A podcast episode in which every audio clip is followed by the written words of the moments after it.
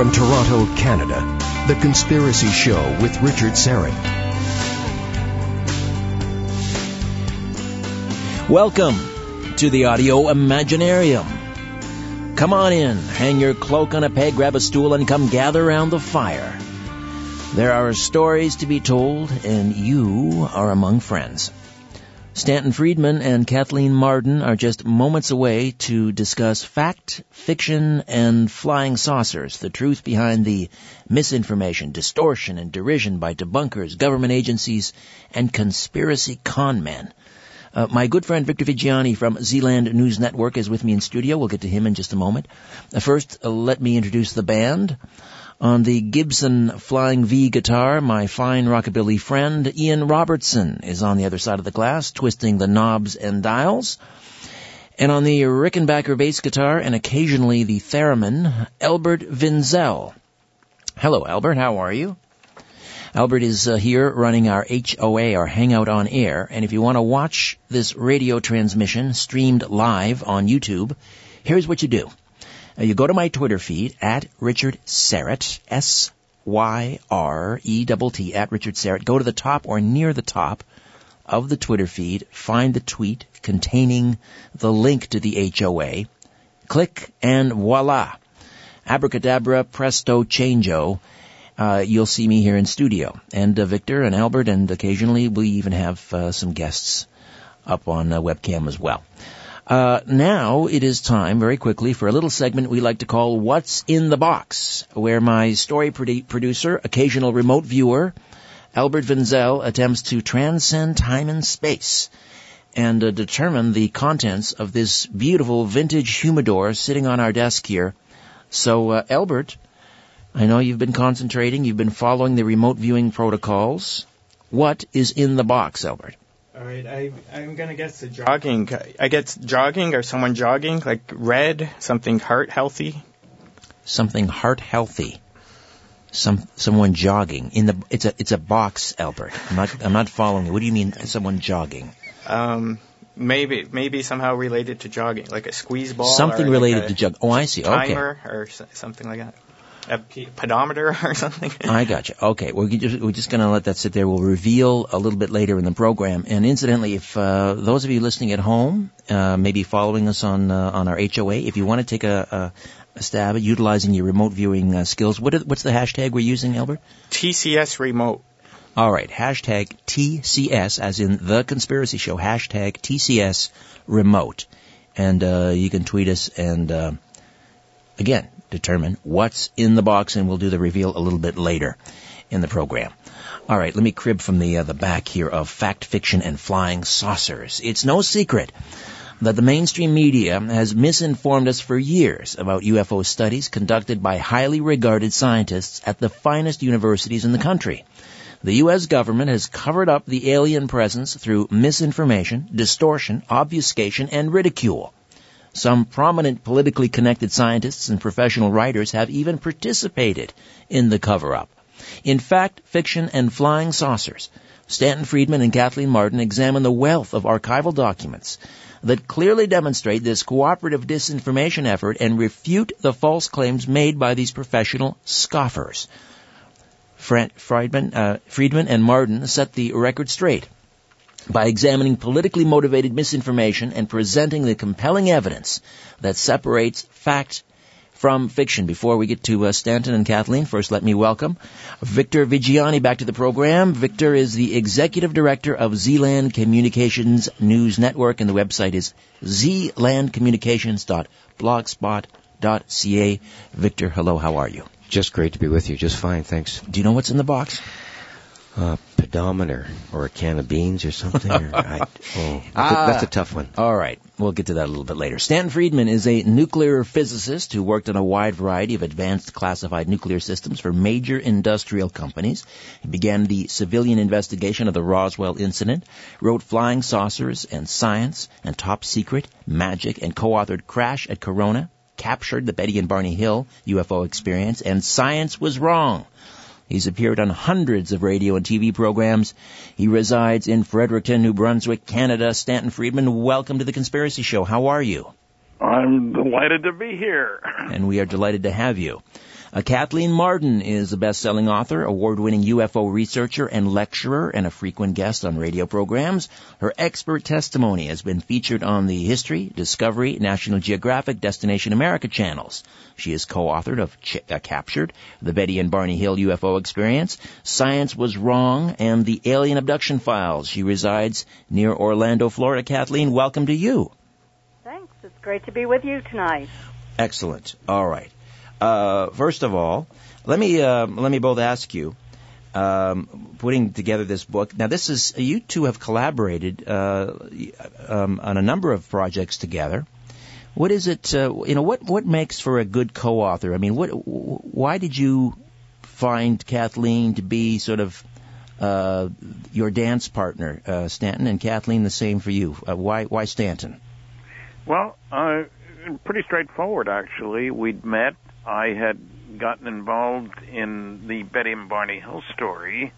Uh, a television program, television station in Pittsburgh, had told I was living in Pittsburgh at the time, and had begun my my public career, if you will, by an appearance on KDKA, uh, which has a wide audience, the biggest station in town and I was on a show, believe it or not, called Contact several times, and uh, they apparently liked what I presented. There was a group called uh, UFO Research Institute there, and I was a member of that group, and uh, they told me, they called me to let me know that Betty and Barney Hill were coming to town. I'd read the book, The Interrupted Journey by John Fuller and I read the Look magazine articles and was very intrigued. That was the first abduction case that got any publicity.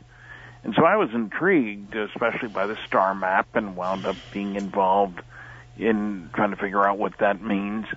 Anyway, uh, they not only told me that Betty and Barney were coming to town and were going to be on a particular program, but they told me where they were staying which is very unusual, as I'm sure you're aware. And uh, I contacted them. We had dinner together.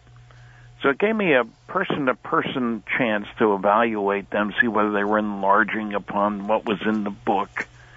Uh, and I was very favorably impressed. Well, Kathy, which you haven't mentioned, is uh, Betty's niece. Right. And it right. was because of that connection that we met and we saw each other at conferences, MUFON conferences and stuff. And we found, uh, I shouldn't say this, but I will, we're both Leos. We have an approach toward let's get the facts straight uh, before putting our mouths in gear and our pens in, in hand, so to speak. And we found that we worked extremely well together.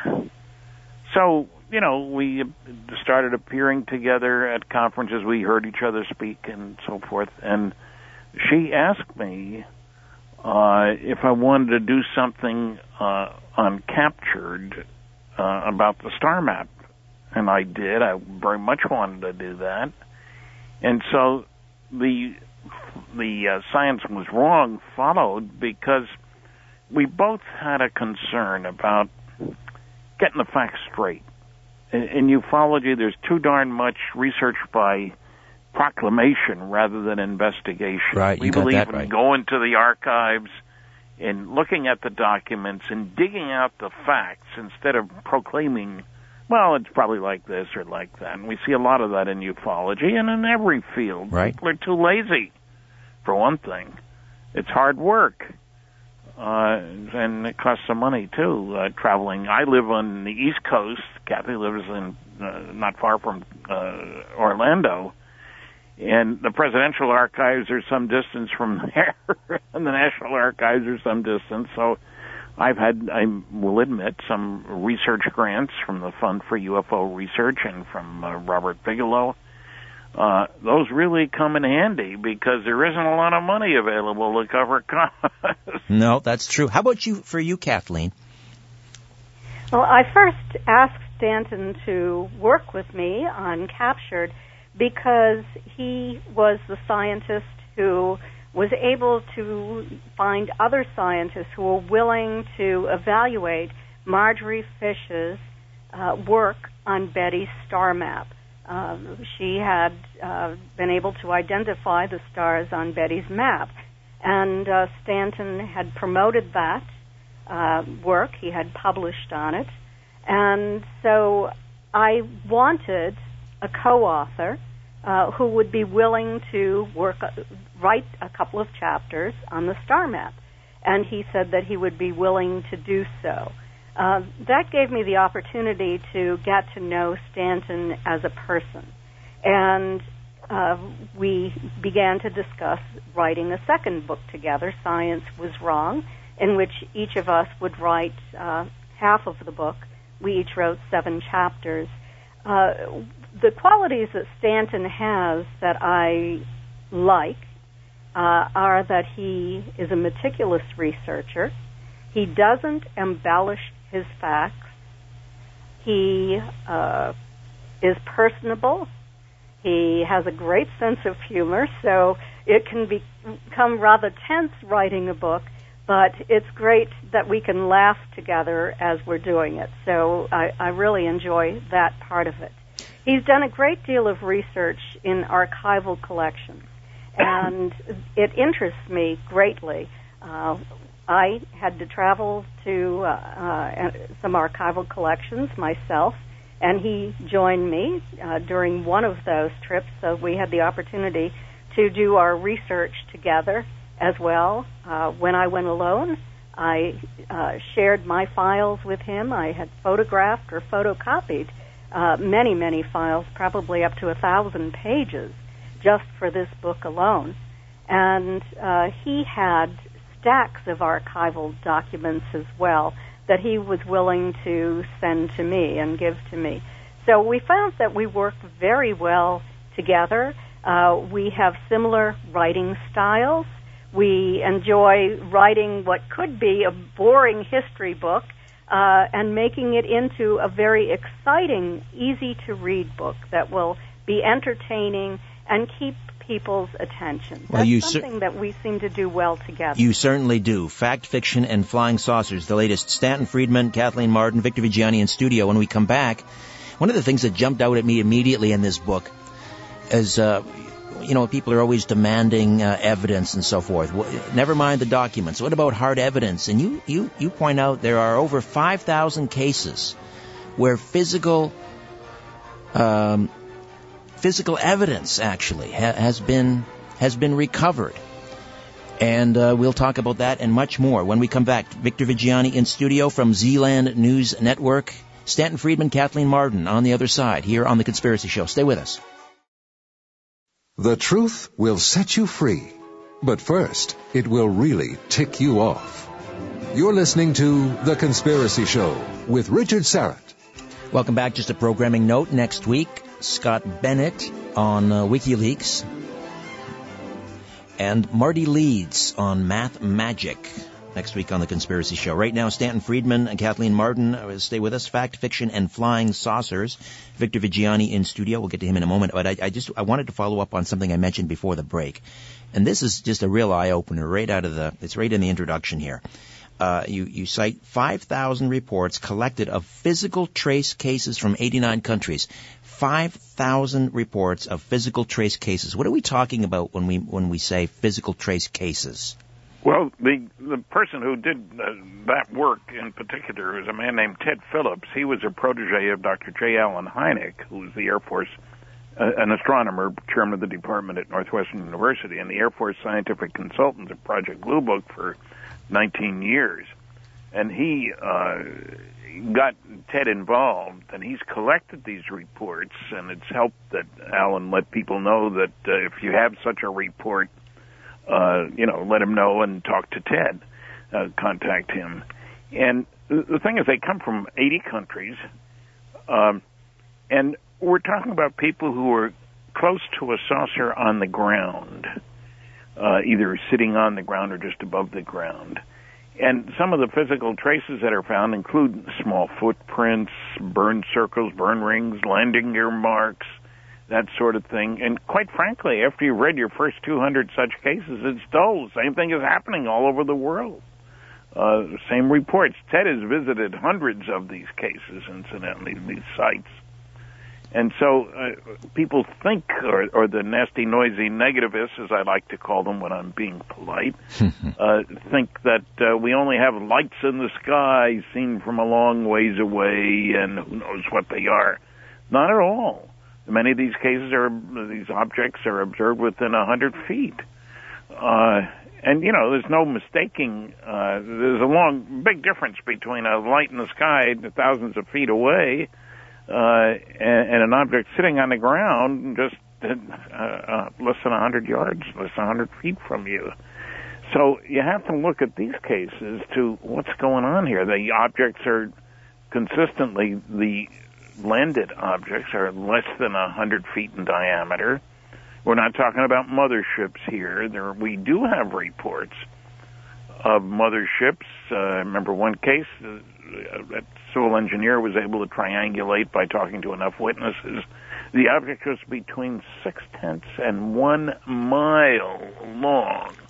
These aren't the things that are seen on or near the ground. And people who say that sounds weird, remember that the United States has aircraft carriers, huge ships, that can op- nuclear powered ones that can operate for 18 years without refueling.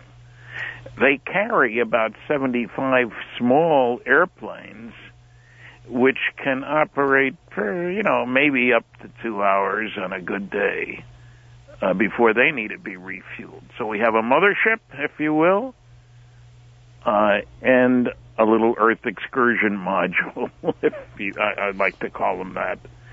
So that, that's a very good place to start. Also, because a lot of these cases involve radar and visual, ground radar, airborne radar.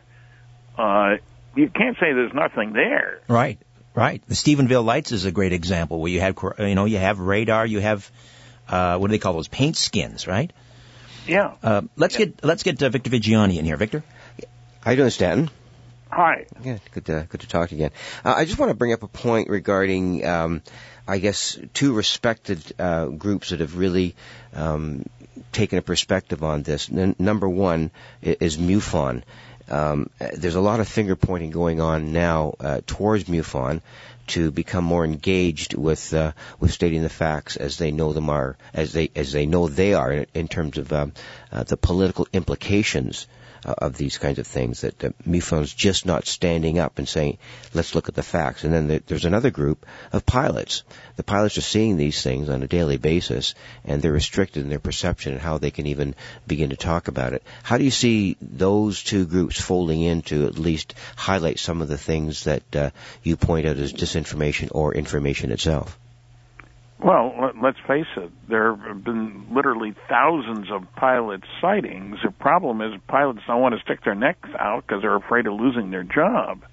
And so there is an organization to which they can report their sighting without having their name be attached to it. Somebody has the rules, if you will, the entry books. And uh, Dr. Richard Haines is the primary scientist of this group. He worked for NASA, was a scientist for NASA for many years, and he has written even written some books about uh, pilot sightings, say in, um, in Southeast Asia and in other places. And you know, uh, I fly a lot. I sure hope that the guy who's running that airplane knows what's going on around him and keeps his eyes open and avoids any problems with uh, an unplanned interaction with another vehicle. Uh, so I tend to trust pilots, especially when you get a consistency of reports, the behavior as well as the appearance. Uh, you know, we don't have, so far as we know, airplanes that can start, stop, move straight up, straight down, silently, make right angle turns without slowing down first and then speeding up after they make the turn. Obviously, such ca- characteristics would be great for military systems. Uh, if we had them, we'd use them. And there have been a few wars in which we have used airplanes, uh, and so uh, I, I think I, I like pilot sightings. I'm not saying pilots are infallible. Uh, nobody's infallible, but you know the question isn't are all UFO sightings alien spacecraft. The question is are any, and our answer is yes, very definitely. They're manufactured vehicles that haven't been made on Earth, that means they come from someplace else. Very straightforward. Let me work uh, Kathleen Marden in here. And Kathleen, when when debunkers uh, talk about things like uh, UFOs, ETs, uh, they talk about the you know the and, and we're talking about the nature of the cover up here. They always say how do you keep something like that secret? Well, there's a wonderful example in here that I've often used with people in, ta- in terms of, you know, how you keep a conspiracy quiet, and that has to do with things like the Manhattan Project. Can you just expand on that little, uh, a little bit? It's a wonderful example. Yes, uh, you have to realize that there are different levels of secrecy. And so, uh, secret information can be um, made public, it can be declassified. Uh, top secret information is sometimes declassified.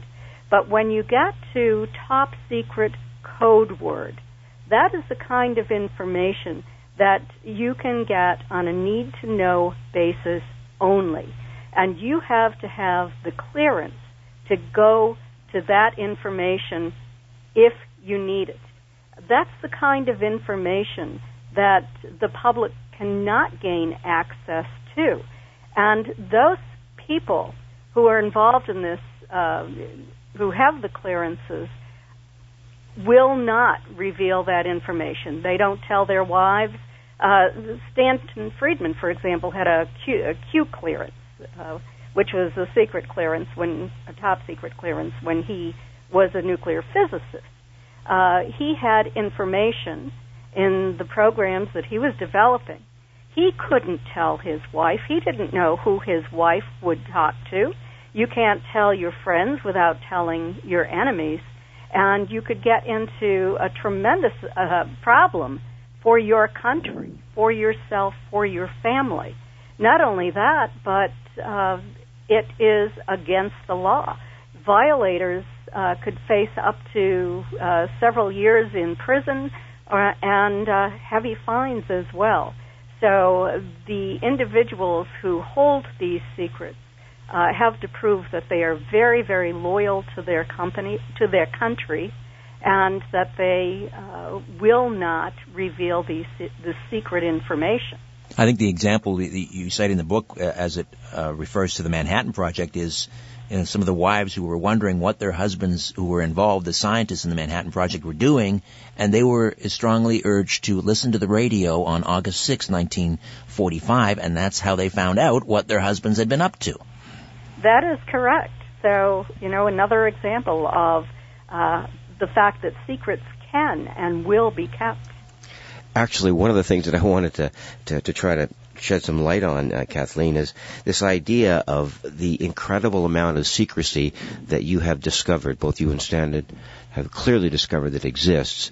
Um, it means it's a monolith. I mean, let's look at it clearly for what it is. It's a monolith. So, I mean, there's always this point of view that it's self-evident to me, anyways, that if if if you've got this kind of information at, at your disposal, um, and and you say, well, it doesn't exist. Well, why does the secrecy exist?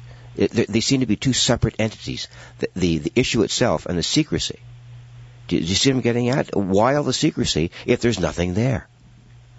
Absolutely, well, and and we have shown evidence that this information is being covered up, uh, not only uh, at the official level uh, through uh, Air Force Regulation 200-2, for example, that was a Project Blue Book uh, regulation uh, that stated that uh, the Project Blue Book would inform the news media on UFOs only when they had been positively identified as familiar objects.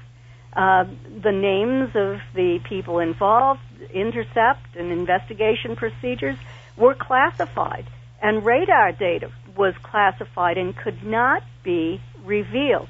That was put into effect in 1953. Then in 1954, we had the Joint Army Navy Air Force Regulation Number 146. You might think of it as JANAP 146, where mm-hmm. it became a crime for the military for military personnel to discuss classified UFO reports with unauthorized persons. Violators faced up to two years in prison and fines up to ten thousand dollars. That was after the Robertson panel uh, made the decision to cover up the information that the government had discovered in their studies on UFOs. W- would you think? Yeah, would you think, Kathleen, if, that the fact that there's a secret around an issue does that not prove its, its uh, existence?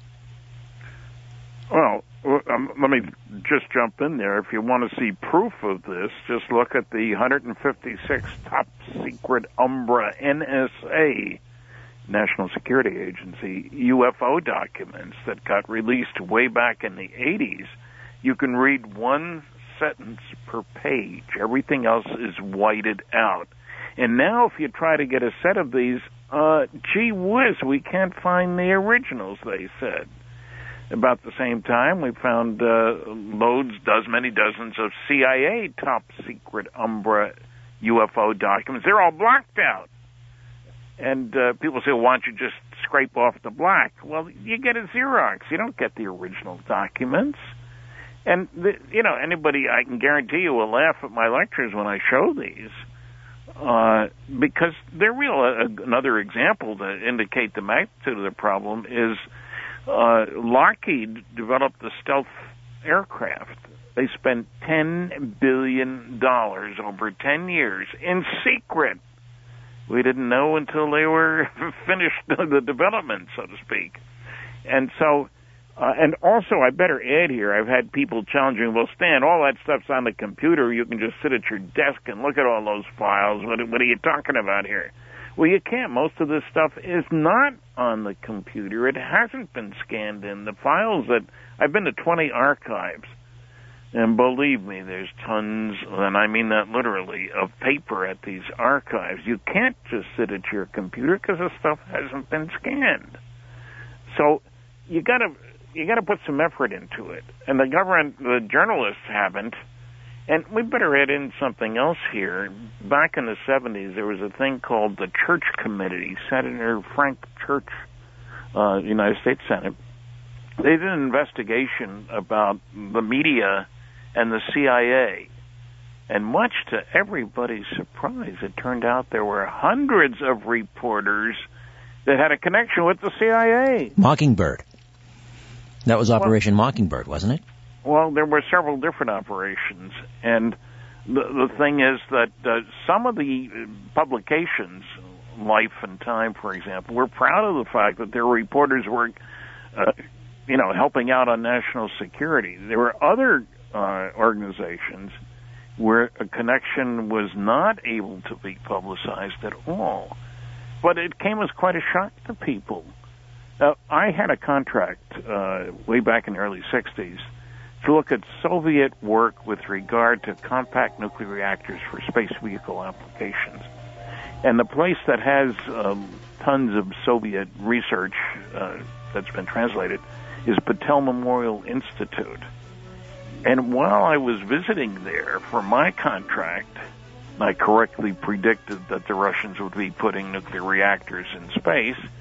Uh, there were I found comments from uh, scientists who'd been traveling and somehow would make a report when they got back what they heard at conferences, what Soviet scientists were saying. Stanton, uh, excuse my uh, interruption. I got a I got a break here. We'll uh, pick up on that point when we come back. Fact, fiction, and flying saucers. Stanton Friedman, Kathleen Marden, Victor Viggiani in studio. Back with more in a moment. Stay with us.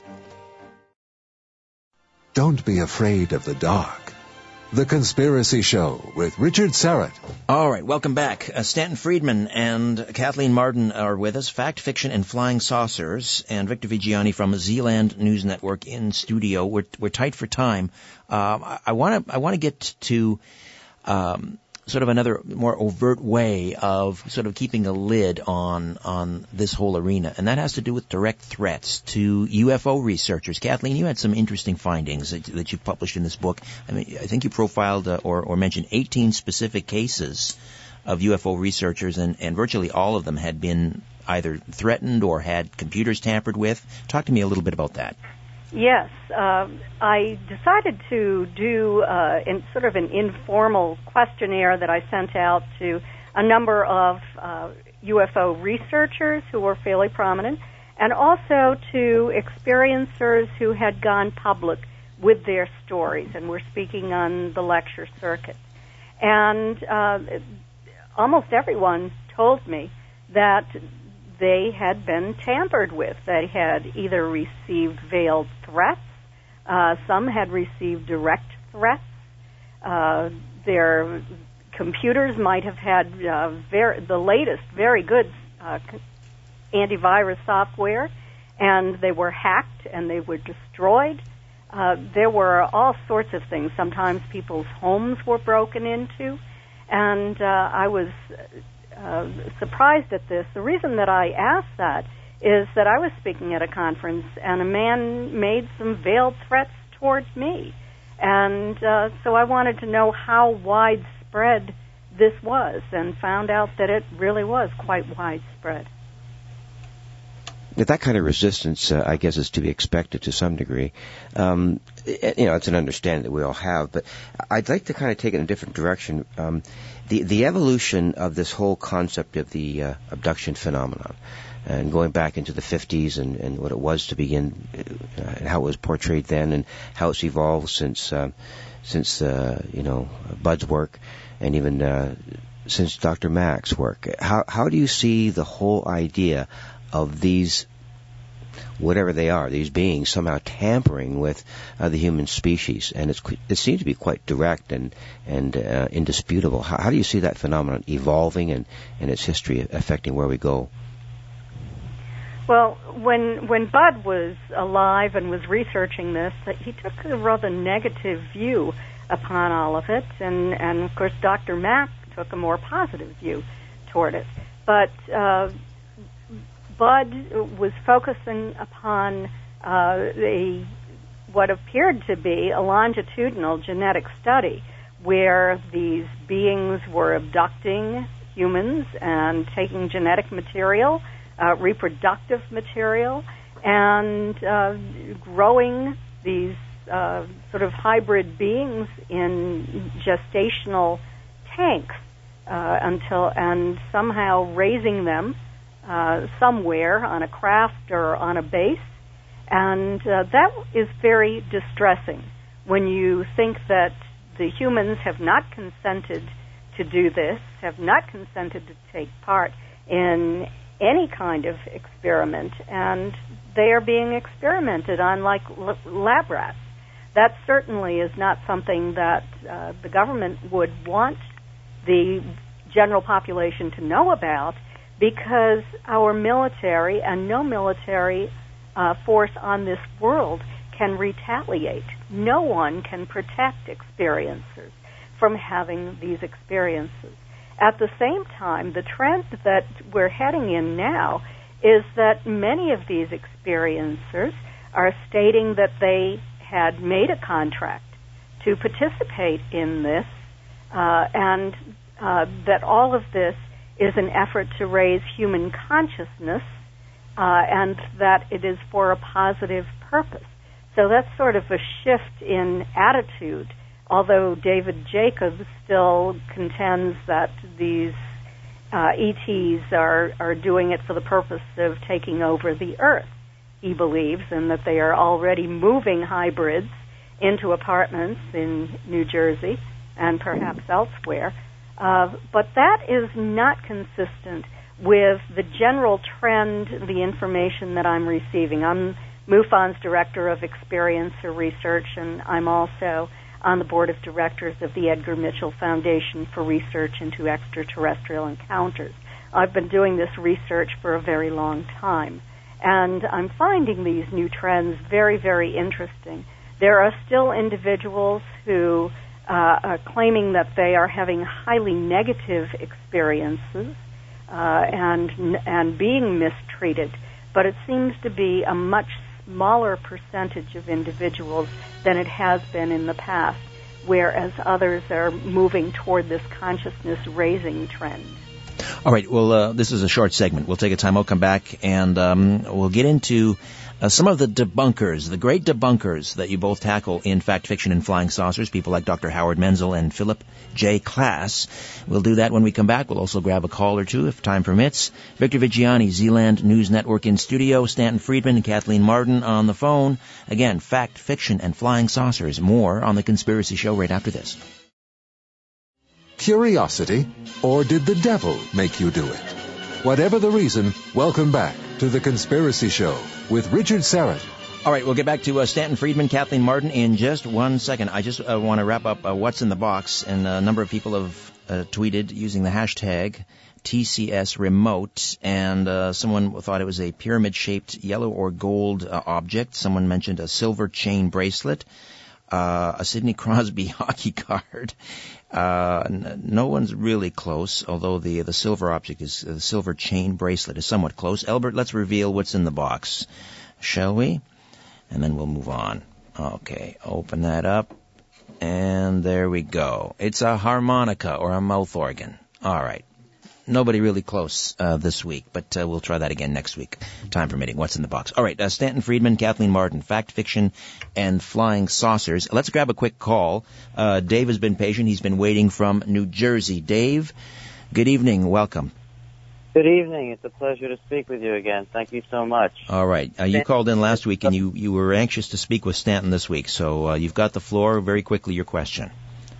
Well, first, Dr. Friedman, I just want to tell you what an honor it is to finally speak with you. I've been following your work for 30 years. Um, I had a question regarding some information I discovered called the Mark IV Control Display System, a vehicle that um, from July 1960.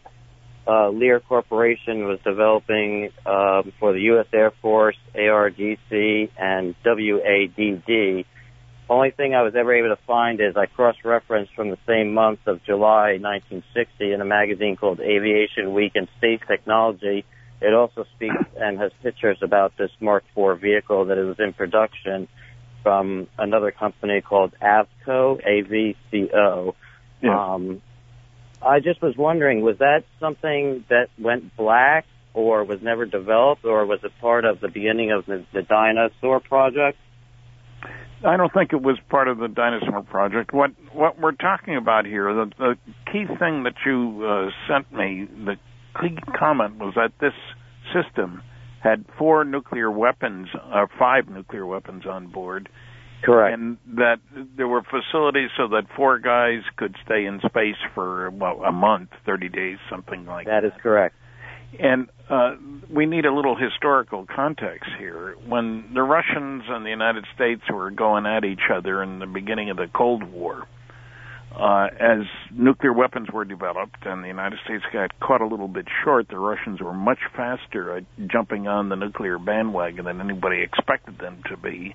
The head of the program, General, uh, the, the general who was in charge of the Manhattan Project, thought in 1948 it would take the Russians eight years before they exploded their first nuclear weapon. So what do we have to worry about? Besides, they don't even have a means for reaching us. Well, it took them only a year after that. 1949 exactly. was the first uh, Soviet nuclear weapon. And they developed ICBMs, and people forget the reason we went to the moon was to show that we're as good as the Russians because they had the first satellite. They had the first flight around the moon. They had the first animal in space, the first man in space, the first woman in space, the first to see the other side of the moon. Uh, we were getting creamed.